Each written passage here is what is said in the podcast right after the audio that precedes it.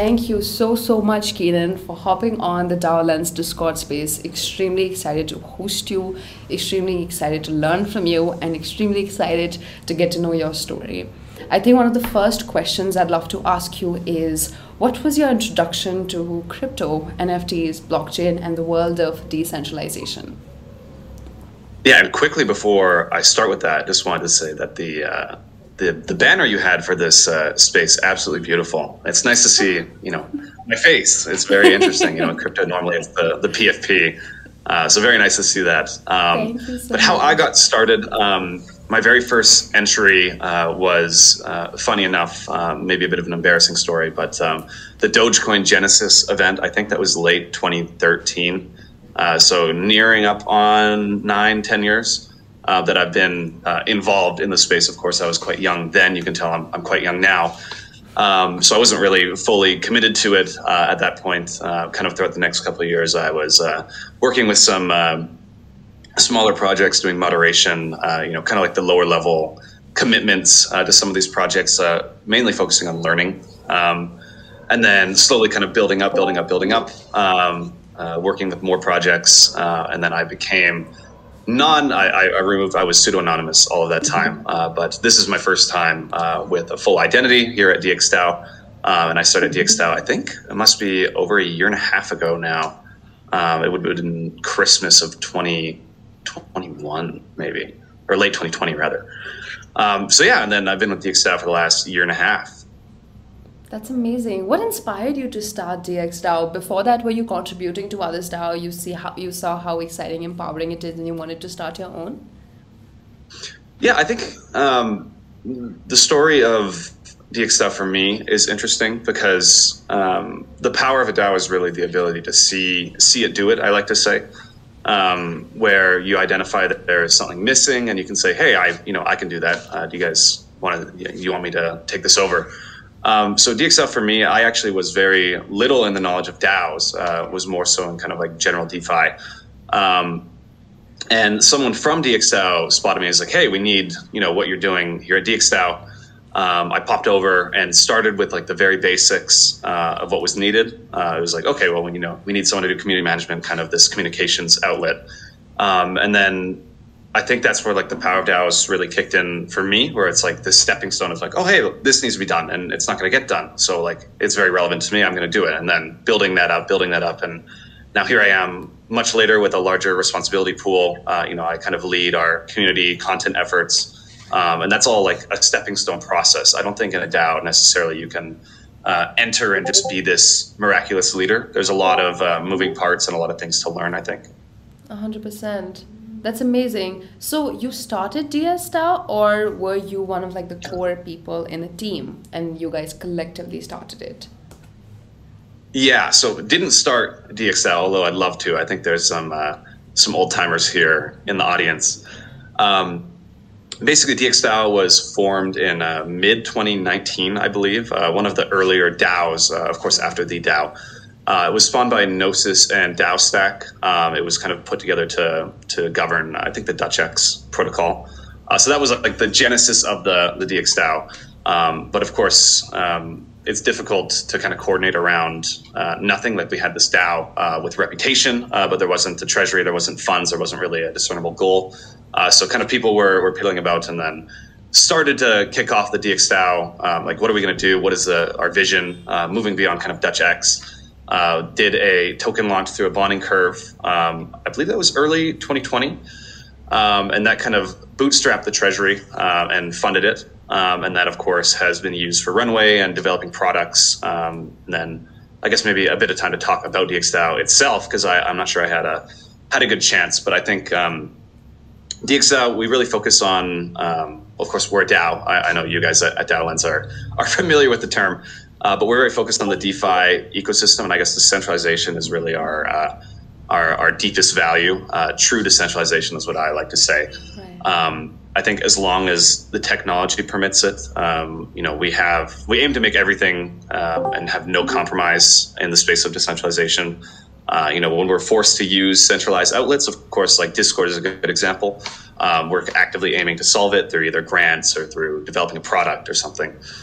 Um, so that's kind of like our, our primary focus is decentralize everything, decentralize X. Um, and that kind of goes even to our front ends. Uh, and one of the few things that we think were unique, uh, of course, we're seeing projects starting to do it now, uh, which we'll get into in a little bit.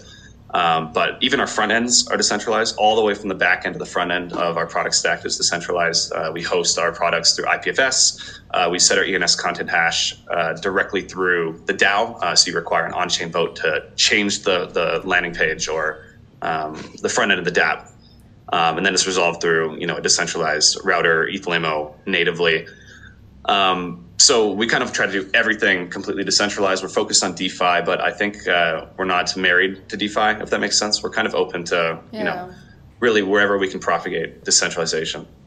That's amazing. I'd love for you to dive deeper into the story of why decentralization matters to you guys deeply, and I would like to start with DXDAO recently, you know, spoke about how they strongly believe in code is speech and how they are standing up for decentralized value. That was the first time I heard about the decentralized value term. I would love for you to dive deeper into that. Yeah, so uh, for those of you not aware, um, very big situation kind of happening in the last week. And I will say, it's like every single week is like a dozen things going on as of late, it feels like. Um, but the big thing in the decentralized space lately is uh, Tornado Cash, a decentralized uh, Ethereum mixer on, um, I guess it's on the Ethereum network, maybe Gnosis chain as well. Um, they were essentially uh, sanctioned by the US Treasury, uh, put on the OFAC blacklist, um, which was interesting. Of course, you can blacklist um, the, the smart contract and like interacting with it.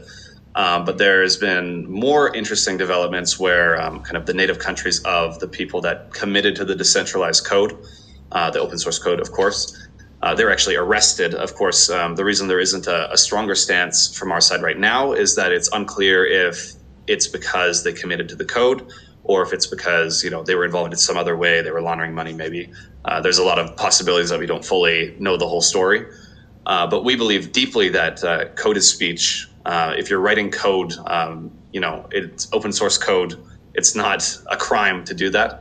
Right. Um, in the same way, uh, of course, this is maybe a straw man, but uh, will you arrest uh, the people that produce firearms because there's people that use them in malicious ways, right? Yeah. Um, of course, you can use a mixer in a malicious way, but that doesn't necessarily mean it's a malicious tool. Uh, and I think there's a very, very strong important reason to have privacy on the Ethereum network, and we're seeing that uh, you know why that's important right now, um, kind of as everything's blowing up, and that's down to the RPC level. That's down to like the routers. Like everything is a uh, is like a big question mark, and it's kind of been a scramble mess the last week or so. It has been, and I feel so so sorry to hear that. Right, like this place, as amazing as it is, as much as leverage and opportunity as it is, there's also so many risks involved, and that is such a clear example of it. How difficult it has been, you know, for people yeah. who are pioneering in this space, you know, to move forward. Um, just piggybacking off of that question, what is your perspective on people's negative attitude towards crypto, calling it a fad, or even like news like this? Like, I'm seeing and talking to so many people who DAOs more than anything. NFTs also had that hype where people were in it for the art, in it for the money, in it for the hype. But people who are involved in DAOs seem deeply passionate about the technology and the mission that the DAO is like driven by. So, um, what would your perspective be on people's kind of negative attitude towards this space? I think you actually recapped it pretty well. I think um, the DAO space itself is, kind of removed uh, in most part uh, from this kind of hype, uh, crypto bro style of. Uh, um, you, you, know, uh, environment, and I think that uh, crypto gets a bad rep from people, especially those less educated in the space because there's the the vocal minority uh, effect of those that are you know uh, running these kind of like Ponzi's and running uh, uh, you know talking about their coin and shilling it. Um, they're kind of like that vocal minority, and there's a lot of very very smart and talented people working very deeply in kind of like the actual technology that definitely don't get the drumbeat as much. I would say.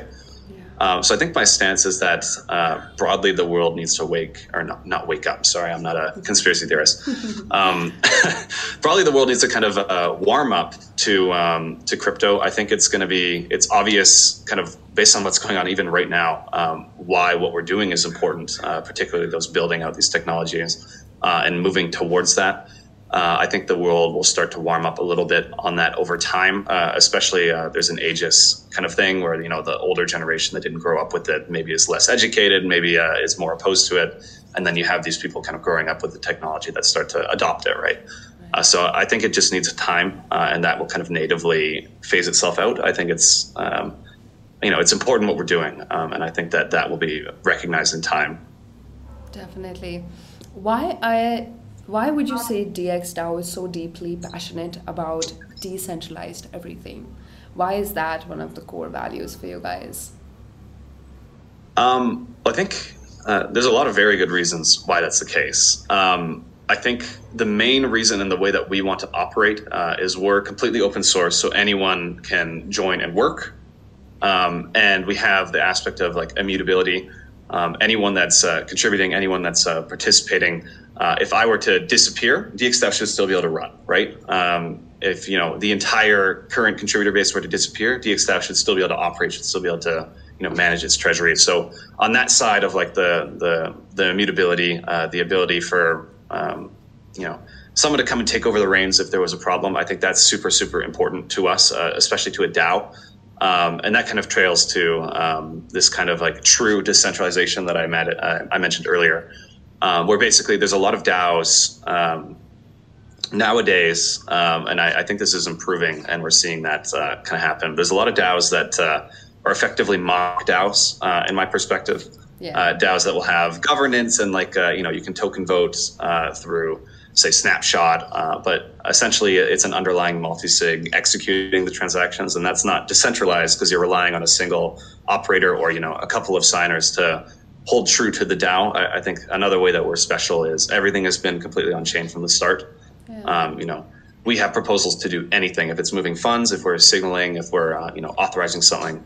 Um, so that's another very, very important thing to us is that things actually happen on chain, uh, and that's what matters to the DAO. Of course, anyone can say, like for right now, I could uh, I could be speaking on behalf of DXDAO, but it, it technically doesn't matter because uh, I'd have to authorize something on chain, and that's why I'm being careful with this discussion about Tornado because we don't know what's happening, and DXDAO hasn't had a formal stance on on that specific situation. For example.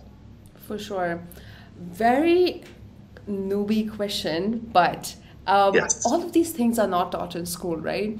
About multi-sig yeah. wallets, decentralization, how to operate, how to vote, how to be a DAO admin.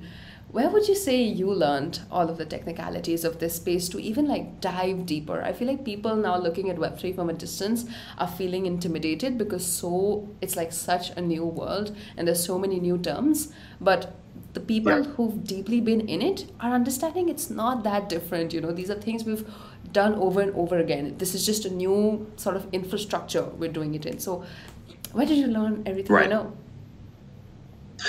Yeah, I think um, the way I learned was maybe a bit unique. Uh, I kind of started around when there wasn't really much. Um, you know, as I mentioned, kind of Dogecoin and, and, very passively throughout the next couple of years. So I kind of learned the terminology and grew with it. Um, I think there's a lot of good resources nowadays that maybe I'm not completely attuned to. I know Bankless has a pretty good uh, collection of information and kind of uh, that introduction. But like you said, I think uh, there really is this barrier of like the terminology and kind of understanding, uh, you know, like the in what's what's the word? Not inside joke, but uh, you know, inside terminology, I guess.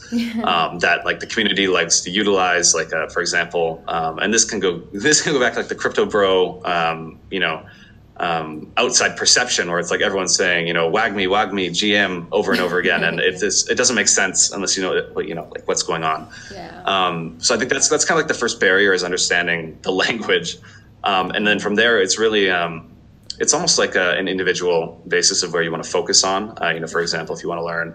Uh, AMM infrastructure, then you're going to take a very different path than someone that's wanting to learn community management for uh, you know broad crypto yeah. systems, right? That's amazing. Yeah, I feel like one of the biggest reasons and the biggest like I don't know, I can't get the term for it, but is curiosity. Like be curious and pursue those questions because no one came here, you know, knowing everything. I feel like every day like things are evolving and you just have to be curious, you just have to be up to date and we're just getting started. So there are no experts in this space. Like everyone is really really beginning no matter how long they've been in the space. And just coming off again on that question Um, I'd love for you to dive deeper into why are you super passionate about the Web3 space? What makes you want to pursue a career in it? Not just read about it, not just talk about it, but pursue a career in it. Um, why not AI? Why not other areas of tech? Why Web3? Yeah, I think I think there's a lot of very good reasons. Uh, one of them, of course, is that I uh, I'm very passionate about financial instruments um, and kind of like um, I know uh, there is actually John on this call. Uh, I use the word tokenomics, uh, as I'm sure you might have heard in the past. Uh, very passionate about those and like very novel implementations of economic structure. Uh, so that was kind of my initial, um, you know, starting point. But I think very broadly, um, you know, Web three in general is going to change everything. Um, the very very basic um, way to visualize this is obviously having an email and password for every site you visit versus having a hardware wallet signer that gives you your you know your profile it has your uh, basically all your information logged into the news site. Boom. Like it's, it's such an ease of access uh, for use itself. Uh, and this is beyond even like a crypto uh, landscape. This is just solely focusing on like logging in with web3 right?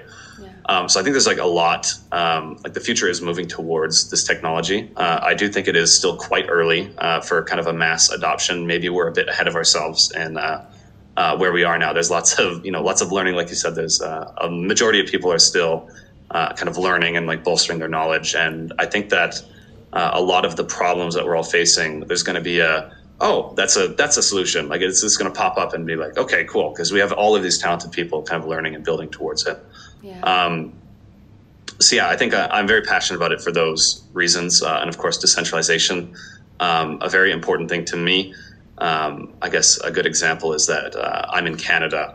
Uh, the Canadian government, uh, I believe three or four months ago, uh, maybe a bit longer, um, they actually uh, froze the bank accounts of Canadians that uh, participated in donating via crypto to certain organizations. of course, I don't necessarily agree with those organizations, but more so the fact that the government would take those, you know, those transactions and use them as leverage to you know freeze the livelihood of Canadians. I think that's not okay. I think it's important that you have control of your own funds. Yeah. Uh, I don't like the idea of a bank owning my funds. Uh, be your own bank is another great uh, assessment of why I kind of uh, I think I'm so aligned with this space.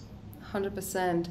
Completely agree. I think I was watching this guy Pomp, um, his podcast. He like heavily makes content on Bitcoin, and he speaks about you know like the, all your hard-earned money. You know when it goes to a bank, it's not like you actually owning it which is a big like awakening for a lot of people and i feel like still people who understand what decentralization is capable of know how much um, like the how much value does ownership hold so i think um, yep. that's incredible just on that note i would love to ask you how do you see the DAO ecosystem today?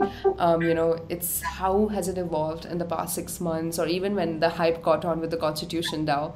How are you seeing it today on a day-to-day basis? Yeah, I think, uh, like I mentioned earlier, I think the uh, the DAO ecosystem is improving. Um, you kind of noticed, um, I guess, kind of more throughout the bull market um, that the term DAO uh, didn't really mean anything in the sense that you know people were calling basically anything a DAO.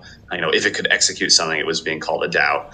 Um, so I think there was kind of this hype phase, like you said, maybe this was before or around the Constitution DAO kind of introduction. Um, not speaking directly to them, I'm not sure how exactly they executed transactions. Um, but I think um, we're definitely improving. You're seeing a lot of projects uh, be a little bit more serious about decentralization. I think you know the D in DAO stands for decentralization, so it's really the most important part. Um, and I think that we're moving towards that. There's still some major challenges, um, but generally, I think it's improving. Um, yeah. I'm, as, I'm, not sure, I'm not sure to add to that. It's it's like yeah, it's getting better. Um, it had some challenges, and I think we're moving in the right direction. You'll even see that like with us. Uh, we're working on our own governance framework, uh, governance 2.0. Uh, it's kind of a mix of our model of reputation governance. Uh, so basically, um, like earning your reputation, uh, you can't sell it, uh, so it doesn't have a financial backing. Combining that with kind of a token, a mission-based governance. So we have making sure that you've uh, you know applied yourself versus also owning a stake of the uh, the DAO, right? Uh, and we're noticing that while we're kind of working through that, uh, we have a lot more people than ever before projects um, that are very interested in the model and like, okay, we want to you know we want to use this, we want to be decentralized, have things execute on chain. Um, so I think yeah, just broadly, I guess my thought is that like things are moving in the right direction. Uh, I think DAOs or basically in their infancy throughout this bull run, uh, despite us being around for a while. I think it's very obvious to us that uh, it's starting to mature. Uh, there are still improvements to be had, though.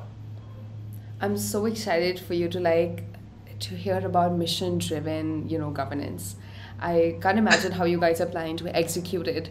Please do like make content. I don't know how you guys communicate with the world, but you gotta. Mm. I think it's revolutionary, right? Yeah. Like for pioneers, um, you know, evolving with these new techno- technologies there's so much so much mission driven in them. I don't feel like people are looking at these parts. They're still just looking at like you know oh my god intimidating space lots of money people are making you know like lots of scammy things are happening. But you know these real things are, are solving real problems in like the most amazing fashion. Um, i'd love to see you know what you guys have in the future. And on that note yeah. what would you say is one of your biggest like current pain point you are facing as a you know community leader and a contributor like you know um, what is your current pain point? Yeah i think i would say from from the aspect of a community leader i think um, having decentralized content tools that an on-chain dao can own uh, sorry if my mic's a bit loud um, but i think that um, because of the unique way that we operate and wanting to move towards a completely on-chain nature, like the DAO speaks through the DAO, not people individually for the DAO. Yeah. Um, I think we need stronger tools that DAOs can own. Uh, and I think we're starting to see that um, through some products. I think Mirror is a good example where originally it was any Web3 wallet can own this Medium public, or not Medium, of course, uh, blog. Yeah. Um, but a DAO couldn't necessarily own it because they would need to interact with the contracts. And it's like, how do you even start to do that, right? Uh, so they're moving in that direction, um, and I think there needs to be more tools that accommodate uh, the kind of the way DAOs operate, uh, being completely on chain. Uh, that would be the biggest pain point. I think from a contribution standpoint, that's actually a very similar thing, but it's more broad. Uh, instead of just community tools like Discord having centralized endpoints, uh, you know, how does a DAO own a Discord? Um, there's kind of like this more broad, you know, how does DAO, how does a DAO operate? Like, how does a DAO pay someone in Web two? How does a DAO uh, you know coordinate with another DAO? How do you write a, how do you write a contract for that? Right. So there's there's a lot of like pain points. Uh, I think we're focusing on identifying a lot of them. We're talking with uh, you know projects that are working towards those. We have DX Ventures, uh, which is kind of like our investment arm. Uh, basically, the goal of that is not necessarily to to be a VC, but more so fund projects that are solving pain points for DAOs. Because uh, we think, of course, DAOs of the future, we wouldn't be working here. Um, so we think that that is a lucrative thing to move towards. Uh, so that's kind of like our approach, I think, uh, the main pain points to me. That's awesome. And I have another question for you. How important do you think is the process of onboarding in a DAO?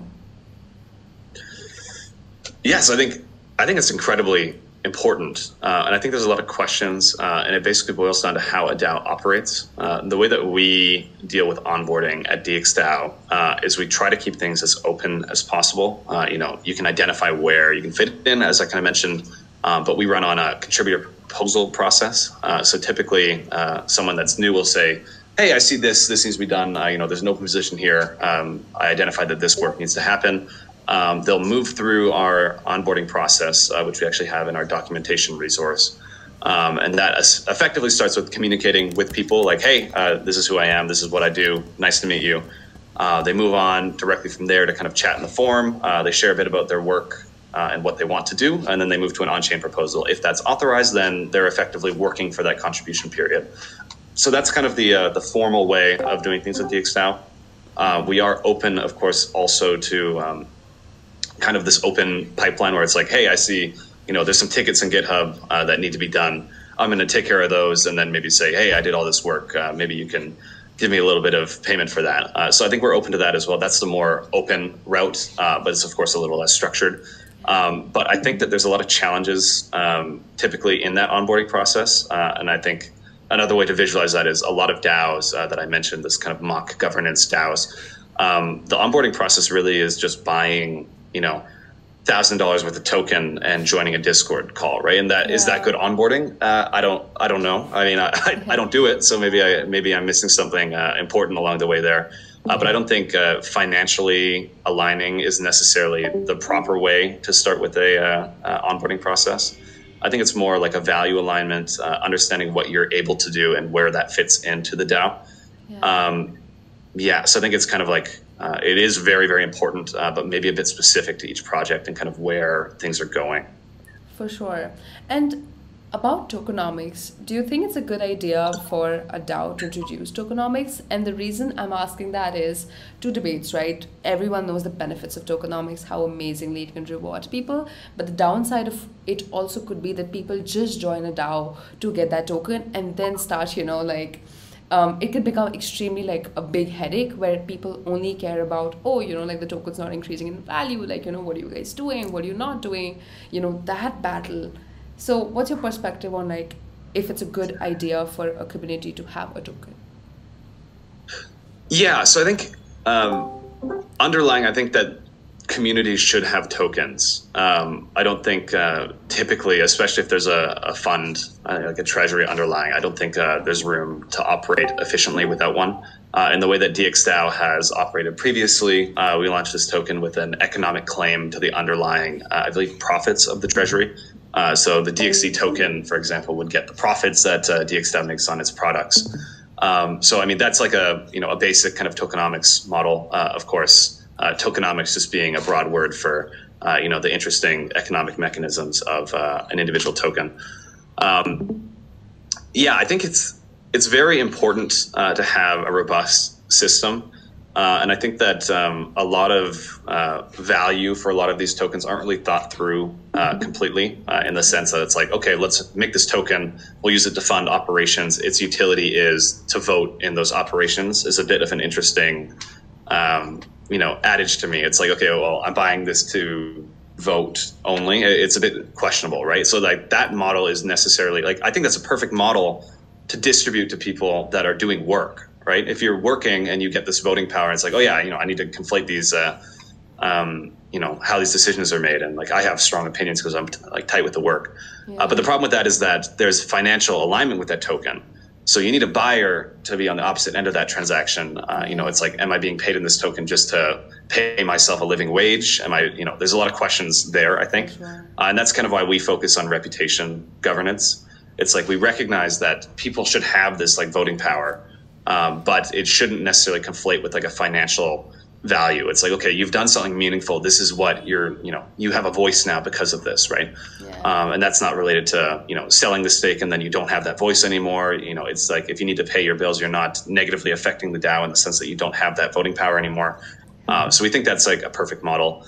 Uh, we do also recognize, uh, kind of on the tokenomics side, cycling back to governance 2.0, um, we recognize that uh, the financial alignment of token holders is actually a very important part of the ecosystem. Uh, and just because there's a lot of problems with token governance, you know, you can buy all the tokens and just like sway to vote completely, right?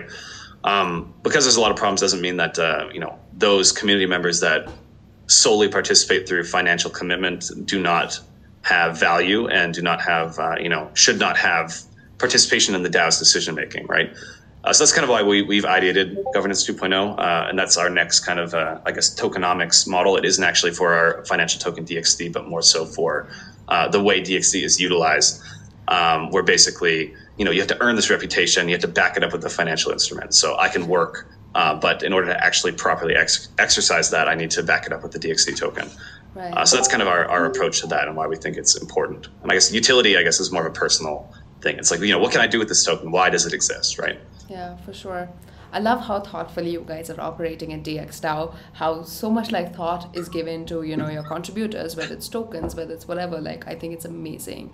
Um, Keenan, so super interested to know is you guys as DAO admins, how are you operating internally on a day-to-day basis? You know, from having your discussions on Discord to, you know, voting on Snapshot to managing your treasury, having a DAO management tool, like so many different platforms for like one single task.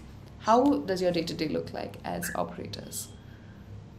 Operating, like how we operate, I think there's a lot of uh, conflation. This is one of the the primary pain points I kind of identified earlier, even um, is that, like you said, there's a lot of processes uh, where even one process can be split across multiple, uh, you know, resources needing to utilize, uh, as you say, snapshot, needing to go to our form. Um, so I think that day to day, things can get a little bit uh, messy in the current state of the DAO world, uh, especially for us trying to do it right and keep everything on chain and kind of cross referencing, keep making sure you know, this has been said here. Is it recognized on chain? Uh, finding it on chain. Uh, do we need to make a proposal? Do we need to vote on the proposal? Do we need to boost the proposal? Uh, so there's a lot of questions for each one individual task, I think, uh, that need to be answered.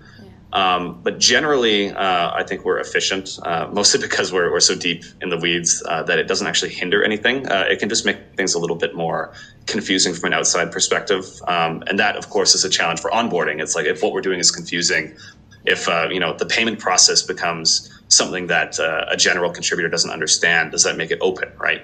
Yeah. So we're trying to solve that as well. we have contributor UX, which is actually effectively HR for DAOs or people operations. Um, I think it's a team of two right now. Uh, and basically, they help facilitate payments. They help facilitate, uh, you know, this is how your reputation is going to work. This is how your your DXD slash equity is going to work. Um, so they've been kind of easing that process uh, and making that onboarding way easier. I think. That's awesome. And how are you guys doing the payment system? Are people connecting wallets? You guys are paying in like crypto, or are you doing it in a Web two format? How does that look like? Yeah, so we have a, uh, as I mentioned earlier, we have a guideline, uh, which is effectively like uh, this is what level I'm committing myself as. So I have a certain experience level. There's of course uh, some backing up information for that, uh, and those come with associated dollar values. So it's like okay, this level is going to be paid this much monthly on a contractual basis. Uh, so the way that actually happens is the user or community member will connect their wallet directly to our governance platform. originally, Alchemy um, contracts. Um, and basically, you'll propose uh, to the DAO the amount that you need to be paid alongside the text that says, okay, this is what I'll be focusing on in that time. Yeah. So authorizing that proposal pays you for that period. Uh, so you get the funds. And then, of course, that authorizes the work. Um, so the idea is basically uh, everything on chain, I guess, uh, to, yeah. to, nail the point another mm-hmm. time. Um, but proposing those uh, individual worker contributions and the DAO is like, okay, this is a value. Let me vote for this uh, positively, right. negatively, etc. Amazing. Well, thanks so much, Kaden. I was extremely excited to hop on to some community questions that we have waiting in the chat. Um, let's yeah. see what we have. Yash. Um, hi, Keenan. Love your thoughts. Quick question. A problem with an in depth decentralization in product DAOs slow development speed. It feels like an unsaid law that decentralization is inversely proportional to operational speed. How do you tackle, tackle this loss of pace at DXDAO? Yeah, that's definitely a challenging one. Uh, if we're talking, um, you know, bumps in the road, um, the way that we handle decentralization definitely, uh, as you mentioned, has that kind of inverse uh, operational speed. Um, the way we develop code is we develop it, we have to, um, of course, make the release, and then the community has to uh, update the ENS content hash. Uh, so once a, uh, a build is actually complete, it still actually takes a little bit of time before it's live. Uh, so you can imagine there are some, you know, hiccups on where that could cause some problems. You know, say there's some problem with the front end we need to update it. That might actually take a six-day voting period, for example, uh, or actually, I believe four with uh, with our uh, holographic consensus model. Um, so it is definitely a challenge. Uh, I feel like we have been working towards solving that. Um, and the way, uh, of course, um, is just based on our kind of operations and keeping things timelined. Uh, you know, if we have to make a release, we'll kind of segment it. We'll release it in pieces so we have it out uh, the door when it needs to be out the door. Um, and I think um, kind of more on the developmental side, uh, which of course I can't necessarily speak to as much. Um, but there is definitely also the challenge of if you want everything to be decentralized, it imposes additional developmental time. It imposes additional, you know, time and work uh, essentially to kind of uh, focus on those. Uh, and I think that's also why what we're doing is important because these things don't necessarily exist. You know, they're problems. If, if we're having problems as a DAO first, then there's going to be people having these problems going forward, right? Um, so it's like identifying the problems and working towards them, solving them. Um, so even if it is more challenging for us, uh, you know, as we kind of ramp up, we think it's solving important problems, and you know, that's going to help us down the line as well on a more personal level, and kind of guiding other protocols, other DAOs, like okay, this is what you need to do. This is how you can uh, you can work through these things, right? For sure. Thank you so much for answering that. Um, would you like to read out the second question by Pawan? Yeah, uh, that's Pawan here. Uh, my question is what incentive structures can be created in a community if the DAO doesn't have its own tokens? What behavior slash engagement have you seen from contributors based on different incentive structures? Uh, so I guess referring to not having a financial token, uh, I assume, and that's kind of the way DXDAO was uh, around Genesis. Um, and you could definitely identify uh, like operable problems. Of course, people need to be paid to necessarily keep alignment because time is money. Um, so I think there's a big challenge if there isn't any kind of underlying treasury or financial token um, in kind of coordinating and operating. Uh, of course, you need dozens and dozens of things to scale, and if you don't have that underlying or funding, uh, it's definitely a challenge. Uh, I think DxDAO did it as uh, as I guess innovative and uh, impactful as they could have at the time, which is that reputation model I've mentioned a few times. Basically, getting rep for those contributions and then it's basically condensing voting power to those that are actively working and like participating in the DAO. Uh, so you have these people that are voting and paying attention because they're more committed, right? Uh, and I think that kind of streamlined and, and, pushed forward this kind of eventual token raise, uh, and that's really what kickstarted everything. Uh, was kind of having that model. Uh, of course, technically, reputation is a token; it's non-transferable, but it is. So maybe that doesn't completely accurately answer the question. Uh, but we think that is kind of like the novel bootstrapping uh, effect that really helped DxDAO succeed to where it is today. Um, I guess uh, from the behavior slash engagement side, um, it's very clear, uh, especially in our infancy, a lot of crypto is aligned with um, with kind of like the dollar terms. Um, unfortunate, uh, but it's a real thing. Uh, we think we have like a very strong community of people that are more focused on the tech than any dollar terms. Uh, but you'll see that kind of broadly. It's like, okay, uh, I need to be paid. Uh, this is going to happen. Not that that isn't important, of course, um, but uh, it's typically uh, values first, uh, knowing you're going to get compensated with DxDAO versus, uh, you know, I need to be compensated and then showing value, right? Um, so we kind of like that approach as well. Thank you so much for taking that up. Community, if you have any other questions, please feel free to drop them in the chat. That's like the exciting thing about doing these sessions live. Um, you have just a couple more minutes because we hate awkward silences. But Keenan, on an ending note, do you have any ending thoughts, any questions you'd like to ask, or like just anything you'd like to say? Yeah, I mean, uh, like I mentioned at the beginning of the call, very uh, excited about your your content stream. Uh, I love seeing younger kind of products looking beautiful. Um, and you know, uh, your announcement banners are definitely very nice to look at. Uh, so appreciate that. Uh, appreciate my pretty face, of course, being on the uh, the banner. Um, that's great to see. Uh, also, fantastic to be here. Of course, uh, great to be on a recorded call and have the opportunity to show my face again. Um, so very appreciative of this space. Um, and maybe I can give some final thoughts if there isn't any other questions here. Yes, and that's all our. We have a phenomenal graphics team. Shout out to them um, amazing at what they do. I think we just send them the brief and they just do the magic. So, yes, that's all credits to them. I believe we do not have any further questions. So, Keenan, last question I'd like to ask you is your advice, which is um, what yep. would be one of your not one of your what would be one piece of advice you'd give to someone um, who wants to get more familiar with the crypto slash DAO space? Like I said it seems very intimidating but yet people are like you know burning with a passion to learn more about the space. They just don't know where to begin. So please. Yeah. So I think um, I'm, I'm interpreting this as like someone that is newer to crypto and or um, you know uh, a little bit more on the uh, learning side. I think uh, as cliche as it is, diving headfirst really is the best way um, becoming uncomfortable and kind of putting yourself in those situations really is where most of the learning will happen. Of course, you can go through resources, but more importantly, you know, finding communities that are doing things that I'm interested in. How do I join them? How do I participate in calls? How do I learn more about them? Um, it's very cliche, uh, and you have to be very self-driven, I think, to succeed in this space. Uh, but that really is the way to kind of kickstart yourself is like identifying this is important to me this is the values i want to match this is the communities taking care of those problems let me, you know, see a way to kind of make myself uh, acquaintable with that. Um, I think that's the most important thing. Thank you so much. Yes, self driven, 100%. Yes, please, mm-hmm. um, let's go with your ending thoughts. yeah, um, I guess um, maybe just some ending thoughts uh, or kind of pointers to what we're doing. Um, DxDAO, uh, as a fully decentralized DAO, uh, we're kind of trying to innovate in the DeFi space. Uh, I'm going to drop here in the chat uh, our landing page where you can learn a bit more about what we are doing. Um, but namely, uh, paying attention to kind of like our products, uh, you know, what we're doing. Uh, of course, we're always welcoming to new people. If anyone's interested in, uh, you know, figuring out more about us and joining the community, we have our Discord as well. let me just find the chat here. Perfect. Yeah, we have a, a kind of suite uh, currently, uh, five products on our landing page. Uh, Swapr, our kind of flagship AMM, um, basically a Uniswap v2 fork uh, with a focus on decentralization and privacy.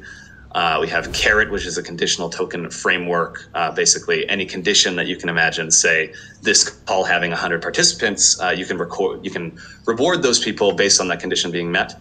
Uh, so, say $100 um, kind of gift to everyone if the, a certain amount of people join the call. Like it's a fun little novel way to distribute tokens and do things.